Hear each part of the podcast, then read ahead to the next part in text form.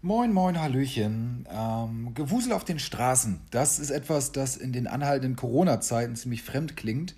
Ähm, schließlich steigen die Infektionszahlen derzeit auch in vielen Ländern Europas wieder an, weshalb an dieser Stelle eingangs noch einmal daran erinnert sei, ähm, haltet ausreichend Abstand zueinander, Setzt ohne zu nölen einfach eure Maske auf und gebt letztendlich einfach Acht aufeinander. Ähm, und lasst euch vor allen Dingen von dieser blöden Pandemie nicht die gute Laune nehmen, dann kommen wir alle ganz gut und ja, vor allen Dingen gemeinsam durch diese doch recht außergewöhnliche Zeit.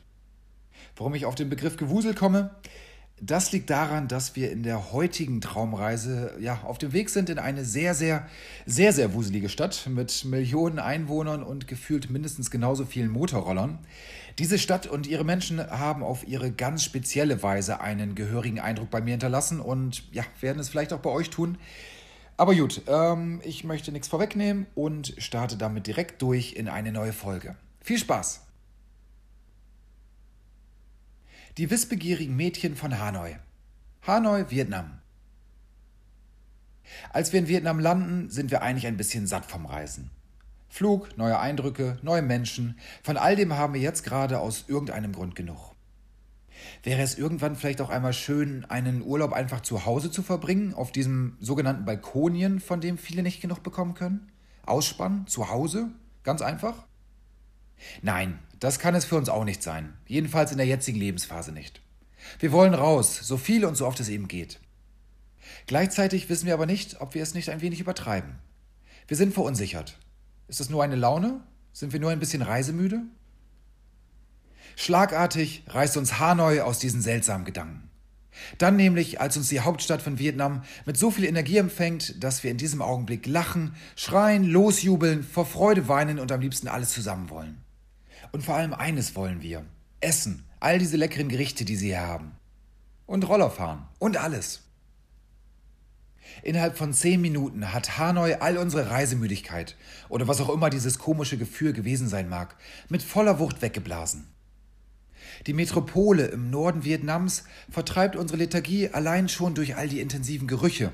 Zum einen die Düfte etlicher uns unbekannter Gerichte, zum anderen die Abgase ebenso unzähliger Motorroller.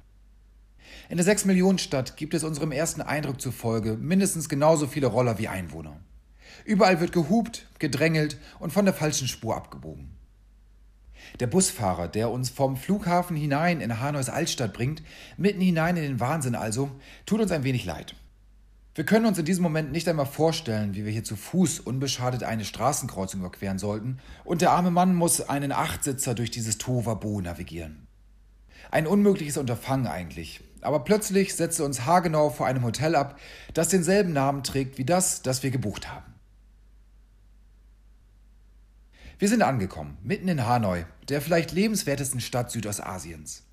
Alles ist super laut, super wuselig, super lebhaft. Überall riecht es nach Zimt. Der ist neben Rindfleisch und Nudeln ein Hauptbestandteil von Pho, dieser Suppe, für die die vietnamesische Küche neben anderen köstlichen Speisen so berühmt ist. Wir würden am liebsten sofort all das ausprobieren, obwohl wir in Wahrheit noch gar keinen Hunger haben. Geduld, Geduld. Erst die Stadt, dann die Küche erleben. Das ist unser Plan für den ersten Tag in Vietnam. Es ist glühend heiß hier. Die durch all die Roller ausgelöste Smogwolke tut ihr Übriges. Die Luft um uns herum steht. Es gibt keinen Kommen, es sei denn, wir retten uns in eines der kleinen Geschäfte am Straßenrand oder gehen zurück ins Hotel. Letzteres käme aber der größten Kapitulation in der Geschichte des Südostasientourismus gleich. Uns bleibt also nur die Option, uns in einem der Shops irgendwie herunterkühlen zu lassen. Dank der hochtourigen Klimaanlage dauert das nur wenige Minuten. Wir wissen schon jetzt, dass die Rückkehr auf die Straße in diesem Schmelztiegel Hanoi brutal werden wird. Für den Moment ist die Klimaanlagenluft aber unfassbar angenehm. Also erst einmal tief Luft holen, so gut es eben geht. Um was für einen Laden es sich handelt, darauf haben wir beim Hineingehen gar nicht geachtet. Dabei sind die Straßen der Altstadt von Hanoi eigentlich ganz klar aufgeteilt. In der einen gibt es Metallwaren, in der anderen stellen Künstler ihre Werke aus, in einer werden Schuhe repariert, in einer weiteren gibt es nur Früchte und Gemüse. Wir sind offenbar in einer auf Touri-Schnickschnack spezialisierten Straße gelandet. In dem kleinen Laden werden rote T-Shirts mit dem vietnamesischen Stern, mehr oder weniger schicke Lampions und kommunistische Propagandaposter angeboten. Der erste Ort, der nicht so richtig schön und einzigartig in Hanoi ist, aber dem wir nichtsdestotrotz sehr dankbar für seine Existenz sind, da er uns eben in kurzer Zeit auf eine ertragbare Körpertemperatur herunterkühlt. Draußen ist es danach wie erwartet. Brütend heiß, gefühlt noch heftiger als vorher. Entgegen unseren Gewohnheiten bestellen wir unseren Kaffee in einem Café mit ordentlich Eis. Kühlen und wachhalten, das ist es, was wir jetzt brauchen, um danach wieder ein wenig durch die Altstadtgassen schlendern zu können. Du hast im Anschluss wie immer die besten Ideen. Diesmal Bia Hoi, vietnamesisches Bier. Auf winzigen roten Plastikstühlchen bestellen wir zwei große Gläser, deren goldener Inhalt frisch gezapft aus dem Hahn kommt. Es ist leicht bekömmlich und vor allem eisgekühlt. Es schmeckt, wie es sich anhört. Super. Und kostet pro Glas umgerechnet gerade einmal 40 Cent. Zum Essen ist es an diesem Abend eigentlich zu heiß. Dennoch wollen wir uns das Streetfood Vietnams von Anfang an nicht entgehen lassen. Frühlingsrollen auf Hanoi-Art, knusprig, geschmacksintensiv, extrem heiß. Vermicelli-Nudeln mit Hühnchen, dazu noch etwas, das uns die Bedienung auf vorsichtigem Englisch als die Spezialität des Hauses präsentiert. Es schmeckt nach Rindfleisch, Koriander ist drin und noch irgendwelche Kräuter, die wir nicht richtig definieren können. Wir schauen während des Essens auf den spiegelglatten Hoan Kiem See, neben dem eine große vietnamesische Flagge weht. Wieder dieser goldene Stern auf rotem Grund. Dazu noch ein Bier Heu, um vor dem nächsten Hitzeschock wieder auf Kühlschranktemperatur zu kommen. Unser erstes Fazit lautet, Hanoi brennt sich mit gutem Essen, ebenso gutem Bier und einer knallbunten Altstadt unmittelbar in unser Herz hinein. Nach dieser Ankunft ist es ein leichtes, am nächsten Morgen in den ersten kompletten Tag unserer Reise zu starten. Zum Frühstück gibt es Pho, besagte nach Zimt duftende Rindfleischsuppe, zur Kühlung und weiteren Stärkung dazu noch einen Eiskaffee. Er schmeckt gut, auch wenn er wegen der Vorliebe der Vietnamesen zur Kondensmilch ganz schön süß ist. Gemeinsam mit der Suppe ist das zwar eine etwas seltsame Kombo, aber sie funktioniert.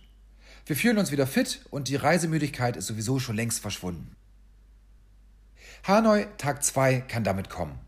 Und mit ihm ein Moment, in dem wir zum ersten Mal eine Ahnung davon bekommen werden, wie Vietnam, dieses sich in Windeseile entwickelnde Land, das mehr Einwohner als Deutschland und vielleicht auch mehr Geschichte und Kultur hat, im Grunde funktioniert und tickt.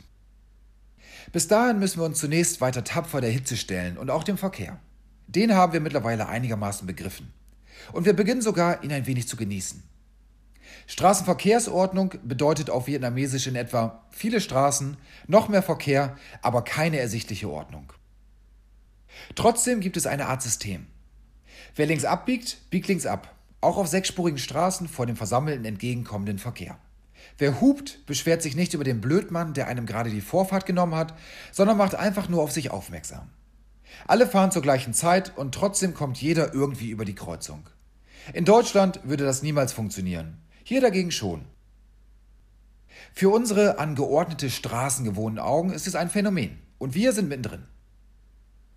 Zu Fuß schaffen wir es mittlerweile ganz lässig über die Straße. Mal mit einem beherzten Antritt vor den heranstürmenden Rollern, mal mit gespielter Lässigkeit ob all der allgemeinen Überforderung. Es läuft wieder. Wir fühlen uns wieder auf Reisen zu Hause. Na also. Die Lautstärke des Verkehrs ist ohrenbetäubend.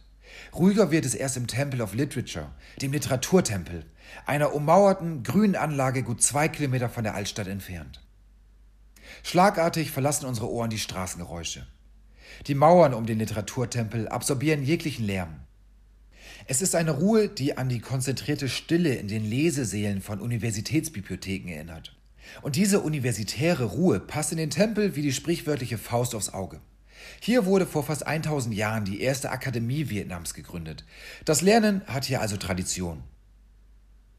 Der Literaturtempel ist mehr Literatur als Tempel, was allein schon die 82 steinernen Stelen zeigen, auf denen die Namen von gut 1300 Gelehrten aus dem 15. bis 18. Jahrhundert eingemeißelt sind. Sie thronen auf Schildkröten aus Stein, was irgendwie lustig, irgendwie aber auch erhaben aussieht. Und diese Steinklötze haben uns zugleich beigebracht, dass es ein sogenanntes Weltdokumentenerbe der UNESCO gibt. Zudem zählen diese steinernen Stelen nämlich. Wir denken über den Begriff Tempel nach. Der hat für uns automatisch immer etwas mit Glauben zu tun. Hier wurde vor Jahrhunderten stattdessen die Nationale Universität von Vietnam zu Ehren des Lehrmeisters Konfuzius gegründet. Und Konfuzius umgibt schließlich ein Hauch von religiöser Geistlichkeit. Uns wird dennoch bewusst, Der Literaturtempel ist eindeutig zuerst ein Ort der Bildung und keine Stätte der Religion. Unter roten Lampions schlendern wir in dem Tempel in der Nachmittagssonne dem See der himmlischen Klarheit entgegen. Was für ein Name für dieses kleine, ruhige Wässerchen. Als wir unter einem hölzernen Durchgang entlang gehen, hören wir links neben uns auf einmal eine zarte Stimme. Es ist die Stimme eines Mädchens, das plötzlich gemeinsam mit einer Freundin vor uns steht.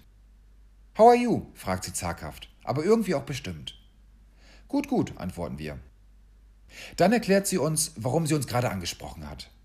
Gemeinsam mit der Tochter einer Freundin ihrer Mutter, sie zeigt auf das kleinere Mädchen mit der Brille neben sich, versucht sie, mit Hanoi-Touristen ins Gespräch zu kommen und so ihr eigenes Englisch zu verbessern. Die Frage, woran sie denn erkannt habe, dass wir keine echten Hanoier seien, verkneifen wir uns. Mit unserer hellen, sonnenanfälligen Haut, unserer Haarfarbe und im Grunde unserem gesamten Aussehen und Verhalten fallen wir in der Masse der Vietnamesen ohnehin auf wie der klassische bunte Hund. Also gut. What is your name? fragt das Mädchen, das über ihrem schwarzen Pferdeschwanz eine ebenso schwarze Käppi trägt, als nächstes. Anschließend will sie den Namen unserer Geschwister wissen, die Berufe unserer Eltern und die Orte, die wir in der Welt schon einmal gesehen haben. Wir spielen das Spiel gerne mit. Bei der Frage nach unserem Alter fragen wir das wissbegierige Duo, ob sie nicht raten wollen und versuchen im Anschluss nicht allzu beleidigt auszusehen, als sie uns deutlich älter schätzen, als wir in Wirklichkeit sind. Die beiden Mädchen selbst sind elf und neun Jahre alt. Auch ihre Namen sagen sie uns, doch die klingen für unsere Ohren selbst nach dem zweiten Nachfragen so fremd, dass sie sich dusselige westliche Gedächtnisse einfach nicht merken können. Doch das macht nichts. Es geht auch so hin und her mit den Fragen, immer schön langsam, immer schön deutlich. Which languages do you speak? What is your favorite meal? Do you like animals? Fein säuberlich schreiben die beiden unsere Antworten auf einem Block auf. Rund 20 Minuten stehen wir so unter dem roten Holzdurchschlag in der Mitte des Tempels und quatschen. Mal sie, mal wir, immer ganz langsam. Es sind nur 20 Minuten, aber diese 20 Minuten öffnen uns auf eine wunderbare Weise die Augen für ein bislang verborgenes Land. Vietnam ist eine Nation, die schon immer nach Bildung gestrebt hat. Das zeigt der altehrwürdige Literaturtempel und das zeigen uns in diesem Moment auch diese beiden jungen Vietnamesinnen. Diese Mädchen sind der zuckersüßeste Beweis, dass diese Wissbegierde bis heute überlebt hat. Englisch, fremde Sprachen generell, sind für diesen Staat im fernen Südostasien ganz besonders wichtig, um zum Beispiel Handel treiben zu können. Vietnam ist ein Land, das im riesigen Schatten der großen asiatischen Volkswirtschaften China, Japan und Südkorea steht und zugleich mit großen Schritten und einem konstanten Wirtschaftswachstum immer weiter vorankommt. Gleichzeitig stellen die beiden Mädchen das Vietnam dar, das uns in den kommenden Wochen immer wieder begegnen wird. Ein Land voller Offenheit und lächelnder Gesichter, aber auch voller Stolz und Selbstbewusstsein. Wir können uns kein deutsches Mädchen und erst recht keinen deutschen Jungen im Alter von elf Jahren vorstellen, die oder der vor dem Brandenburger Tor in Berlin den Mumm hat, ausländische Touristen anzusprechen, um ihr oder sein Englisch aufzupolieren. Auch wir wären in dem Alter nicht mal annähernd selbstbewusst genug dafür gewesen. In Vietnam dagegen ist das möglich. Und am zweiten Tag einer Reise, die mit ein wenig Lethargie begonnen hat, wissen wir wieder, warum wir unsere freie Zeit so gerne und möglichst oft in der großen weiten Welt verbringen wollen. Um Menschen wie diesen beiden Mädchen zu begegnen. Und damit sind wir am Ende unserer heutigen Traumreisen. Ich hoffe, Hanoi hat euch ebenso begeistert wie mich ich muss einfach immer nur kurz zurückdenken an dieses, ja, an diese Stadt und an das ganze Land und bin sofort wieder völlig begeistert. Es ist irgendwie, ja, Vietnam ist irgendwo ganz tief im Herzen drin. Naja, auf jeden Fall bis zum nächsten Mal. Ciao, ciao.